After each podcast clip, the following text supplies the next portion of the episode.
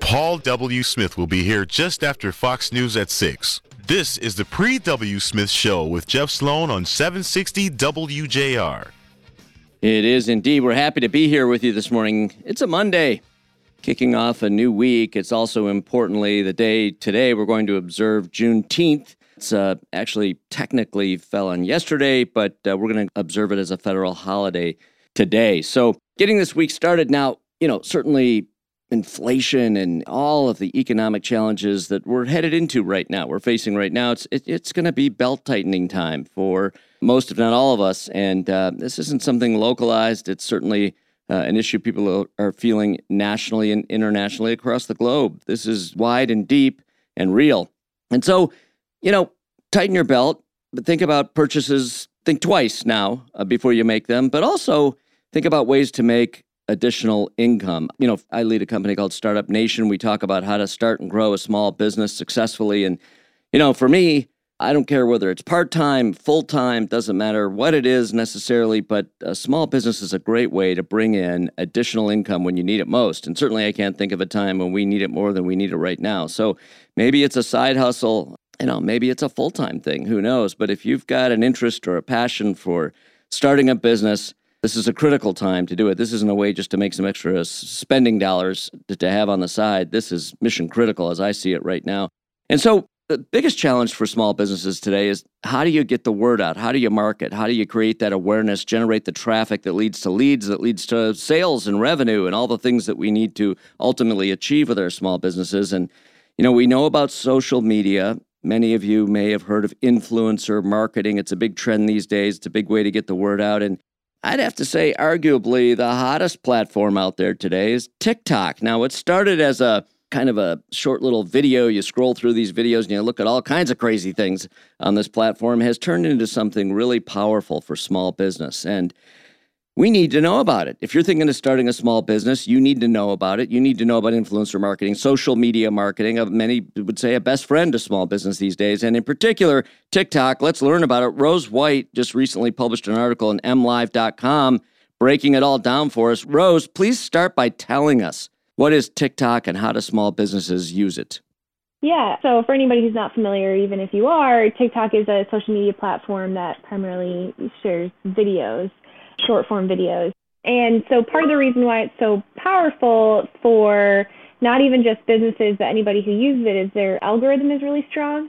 So what they feed you, it really the more videos you watch on a certain topic, the more you will get. And so for businesses, that can be really helpful if you're googling like bakeries or something, then you might start getting bakeries in your TikTok feed. And the other thing that makes it unique compared to other social media platforms is it doesn't matter how many followers you have, but the opportunity to get your video seen in front of thousands or millions of people is really ripe because you don't need a lot of followers in order to be put on the For You page, which is sort of the main feed on TikTok. So that's how a lot of people have been able to go viral and see their TikToks take off in a way that maybe if they had a bunch of Instagram followers or Facebook fans, it would be a little bit different. In Michigan, there's a few that I highlighted in the story that have seen some success using the platform. So one of them is Heatley Customs. So he does hydro dipping, which that's a process where you take an object and you dip it into water that has a thin layer of paint on top, and then it comes out with the paint. So it's really visual and works really well on TikTok. And he said that he actually started using the platform mainly just because it was a video editing tool and then he would just use that to share on Facebook and Instagram.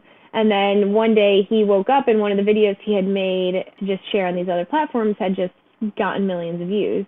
So he started to put a lot more effort into TikTok and focused on leveraging that platform to kind of grow his business a little bit more. And out of that experience, he saw people start to send him things to be dipped, and he did get some business out of it.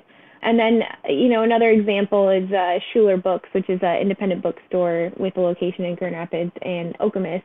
And they were very deliberate in their decision to start a TikTok. They were aware that, you know, adding one more social media platform to their marketing efforts, it adds a workload, right?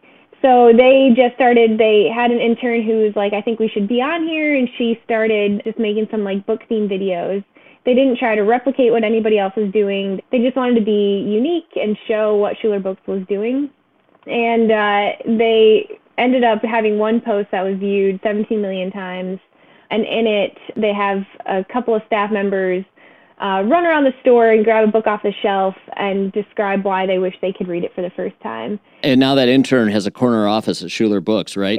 a, a, corner office might be generous, but she did get a job out of it. Yeah. Yeah, that's um, great. Yeah, she she got promoted, which is great. But yeah, that video, uh, Schuler Books ended up seeing the books in that video be sold out nationwide. So not only did Schuler Books sell it out, but like Amazon started selling it out. So if you're a small business and convinced that TikTok is the channel for you, what are some of the key things you need to be aware of and to focus on if you're going to have a successful TikTok campaign?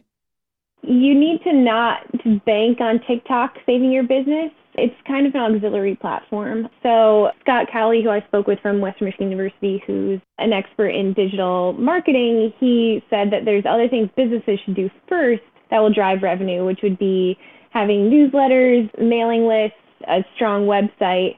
So TikTok is a platform that can be helpful and can drive sales, but it's not a guarantee. So his advice would just be to focus on building some of those revenue drivers first. Because the big thing with TikTok is you have to be consistent and you have to be making videos every day. Um, one business owner I spoke to, she said if she hasn't posted within a day or a couple of days, she starts to lose thousands of followers. So the thing with TikTok is you have to feed the beast if you want to take that on, go for it and it can pay off, but it's definitely something that you have to be prepared to do in the long run and be able to do consistently.